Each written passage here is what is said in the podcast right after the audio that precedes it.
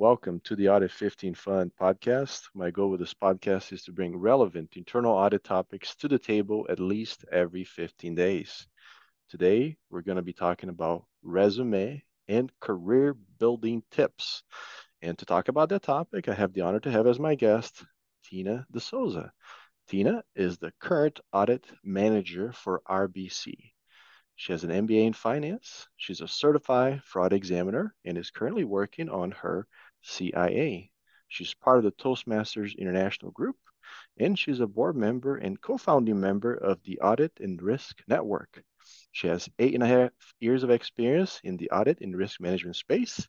She's an immigrant in Canada and is passionate about helping, coaching, and developing young professionals.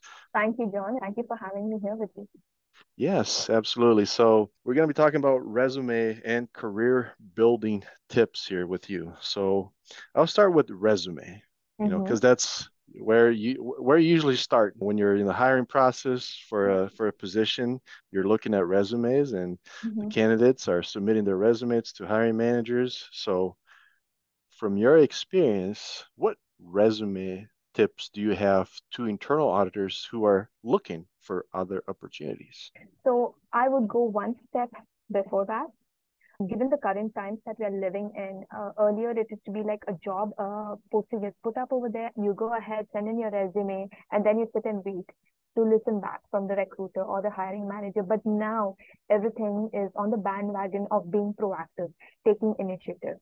So I see a time where, and, and I see many um, job applicants taking the one step further, even before they send their resume, they source information sessions.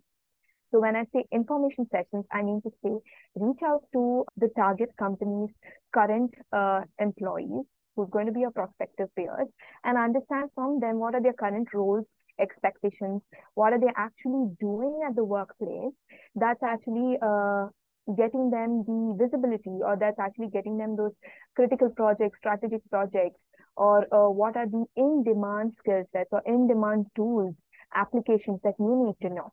And then they take that information and then they see where exactly they, they are currently. They try to bridge the gap if they have the time on their hands. If not, then they use that kind of input to frame their experiences in a relevant manner such that they can actually get selected by the hiring manager, the recruiting manager that goes without saying that obviously my key tip is going to be ensure that you have resume keywords and key phrases uh, that are highlighted in your resume such that the ATS system picks it up. So we have this automated system that already has certain keywords, key phrases based on the job description that is already pre-fed into the system to pick up and to recognize. So they weight it accordingly. So there's a weightage given your resume is compared accordingly to that. And where does it exactly land? Based on that, the recruiter will actually select your resume and give you a call back. So how do you increase your chances of that? One thing is have resume keywords and key phrases and ensure that you select relevant keywords and key phrases. Don't put in everything because even if you put in everything, might be the system will pick you up, but then you're going to get caught by the hiring manager and the recruiting manager. And that's not a good place to be in because we as auditors are all about being ethical everywhere that we are. Uh, and so our first ethics should also start in the way we portray ourselves. So that definitely is not going to be a good place to start out from. Uh, so include the relevant keywords that are applicable to you and how do you frame your experience? That matters a lot. So if you say, I performed audit, no, that's not going to be the way to actually set you apart from the entire applicant base. You say that you performed X number of audits in Y industry or space, and you collaborated and worked with, uh, you know, X number of stakeholders, thereby delivering value, reducing losses, bringing about more efficiency, for example. Talk in terms of numbers, talk in terms of percentages, use action verbs, stating your direct impact and contribution. So a job description is supposed to give you a baseline. Use that baseline to then further develop and speak about your accomplishments at the workplace, your impact and contribution at the workplace, so that the person who's reading your resume understands, oh, this person did so and so at their workplace. And that's the kind of stuff that they can actually mirror for us as well, or maybe even go one step further.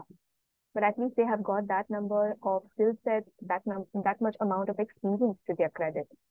Give them a baseline. Yes, absolutely. And I, I like what you said there about, you know, using keywords, but don't overdo it, right? Because mm-hmm. then later the hiring manager is going to have the opportunity to review the resume and if you you know you, you can't fake it until you make it right? Don't don't Yeah, fake it to yeah, begin with right? Yeah, exactly. And you know, and uh, this is something that I'd like to share as well. The key of actually weeding out the candidate who has done it vis-a-vis against the candidate who is just faking it is to question them on the details. So I'm going to single out one project and then I'm going to grill you on the details. Okay, what did you do? What did you speak? How did you bring about this uh, particular contribution? What was the risk that you identified? What was the uh, recommendation that you did? What would be the possible loss that you foresaw over this? Unless until you have done it and gone into the nitty gritties, you cannot speak to it. You are going to be caught somewhere. It's a scientific, it's a scientific approach, and I actually read an article also that was published about some of the companies actually using it, like at Tesla, at Microsoft, at Google. They ask you more about the nitty gritties, and they just allow you to speak. So there's hardly going to be much of questions, but just that one question is enough for them to, you know, gauge the candidate's uh, experience, whether they have really done it or not. yeah absolutely you're you're gonna get caught if you start with a lie so yeah good good good tips there uh so okay next step. So I submit the resume. Mm-hmm. it goes through the process. It goes through the recruiter the you know hr the hiring manager. I get the job. So i'm there. First day starting my new job. What recommendations do you have based on your experience? And i i know you have some uh, uh, some things that you went through in your own career and that you're uh, Mm-hmm. that you learned. So i think that would be very valuable to internal auditors here to Mm-hmm. learn what can they do what can they do next Mm-hmm. So the first thing that I would advise uh, all the clients that I work with, all the people that approach me on LinkedIn for mentorship and guidance is that book that meeting with your reporting manager or people manager first. Meet them, introduce yourself to them. They definitely would have got your entire database, your resume, your uh, entire uh, download basically of your achievements, the prior experience that you come with. They could have also been the actual hiring manager for you as well. So they are aware of your skill sets and your experience. And book that meeting with them, sit down, understand what are your roles and expectations. Uh, who is the team that you're going to meet with and work with day in and day out? Uh, ask them to introduce you to the broader team because when it comes like that, it's easier for you to then take the conversations forward. So schedule that broader team meetup. Okay, identify who are the leads in your team that you would be reporting to. Uh, sit, understand and get a listing of the projects that you would be working on for the first three months and identify the lead for that project sit with them as well and understand their roles and expectations. What do they want you to do on these specific audits? And what are the relevant parts or sections that you will be handling? What are the tools, databases, and systems and applications that you need to be uh, well versed with? If you do not know, well and good, then understand from them how can you educate yourself about that or how can you start the learning process on that. Get that understanding from them. Once that is done, understand what are your goals uh, at the organization. to get a download and understanding upon what is the current talent and the performance metrics at the organization. Identify what are your development and stretch goals over there and speak to your uh, reporting or people manager if that is doable for the current quarter or for the current year. Uh, get their support, their allyship on this. Ask them if they are not able to do so, then who is the person within the team who can sit with you and do? Be relentless be relentless. Don't let go. This is your career. You need to uh, take ownership upon it. And yes when you take ownership you also need to identify who are the allies who is going to help you through it. It takes an entire village for your success. Your success is never your own. You should never forget the people who help you get where you are. And uh, but you cannot do so on by yourself as well. You cannot do that. So meeting networking talking gaining that learning and that information is a critical part or a very critical success factor in your career path. Uh, it's not just for an audit uh, career, it's for every possible career out there. And uh, so once you have got all that information, Then sit down and understand your 30, 60, and your 90 day career path. I, I do that now. I also advise it to everyone out there based on all the inputs that you have gathered, uh, be it from your coffee sessions, from your virtual information sessions, uh, from your town halls, for example, or your team meetups. Understand uh, the critical projects out there. Understand what are the uh, key uh, strategic initiatives the team is working on. And you are well versed and you're well aware of your skill set. Put up your hand. Suppose if you don't even know, it's okay, put up your hand, learn on the go, learn on the job uh, this is a very interesting uh, uh, study that I have come across quite often that uh, you know this is a gender uh, specific thing. Like uh, men even if they don't know they they put up their hand and they learn on the job. Women we we, we tend to be so specific. We want to check box again tick a check box against everything. And that's where sometimes we lose out. But now I advise you don't know it's okay put up your hand learn on the go. It's the willingness to learn the adaptability your flexibility that counts at the end. So put up your hand and based on all these inputs, put your 30, 60, and your 90 day plan. Go and sit with your people manager, get their inputs, and then firm up your plan. And then start going based on that. Love it. Love it. And uh, there's so many things there that you mentioned there that it's I mean, I think the overall message is just be proactive, right? Just don't don't wait, right? Don't don't wait.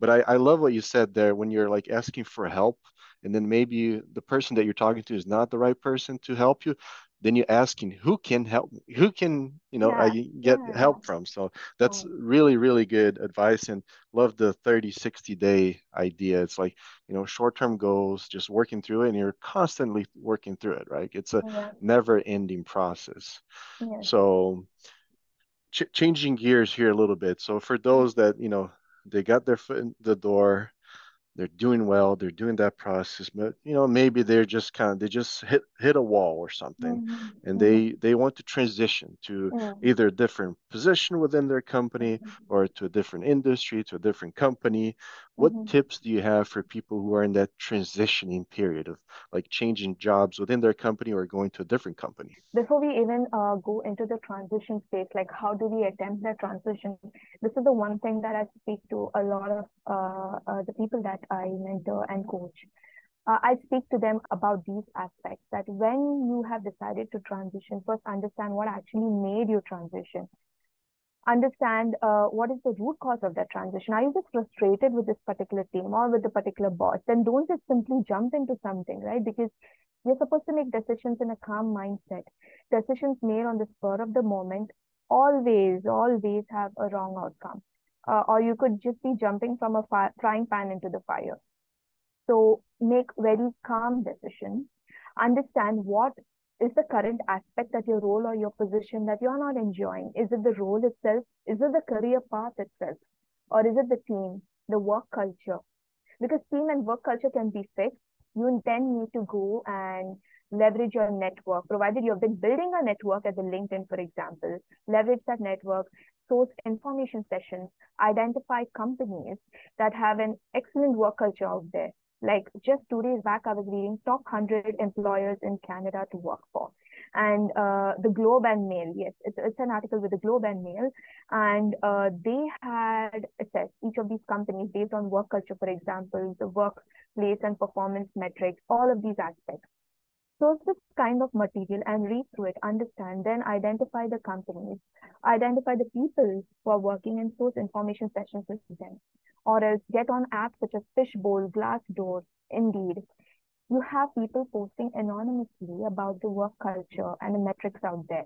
Get that information and weigh on that information. Be information rich before you make a decision once you made the decision and okay you have identified a career transition is good then if the result was because you feel for example i did everything possible in this particular role. I'm finding this mundane routine. I have nothing new to learn or but uh, or in particular you see this particular career path is booming right now and certain aspects of that has been catching your eye. Like you were an auditor one moment and now you want to start coaching getting into the coaching business. Good you you are a people person. You love uh, mentoring guiding and you know enhancing someone's career. Great if these are the aspects then you identify uh, what are the spaces that you need to work in? What are the educational qualifications if you want to pursue, for example? Do a benchmarking process, is what I would say. Identify your skill sets, identify the skill sets that you should have, see the gap, do the gap analysis, and fill in the gap. Now, just quoting my own personal example, I moved from a business audit to an IT audit. And the reason why I did that was uh, while I was doing my business audit, I got an exposure or I got an opportunity to also do certain aspects of the IT audit. And I had my clients walk us through the different applications, the tools, the automation, the work that they were doing. And these fellow IT auditor colleagues of mine, they knew what they were doing, and it really captivated me. And I wanted to also learn more about it. So right now, I just have the business audit skill set a few months back. And I identified that to be a well-rounded auditor, I also want to learn IT audit skill set.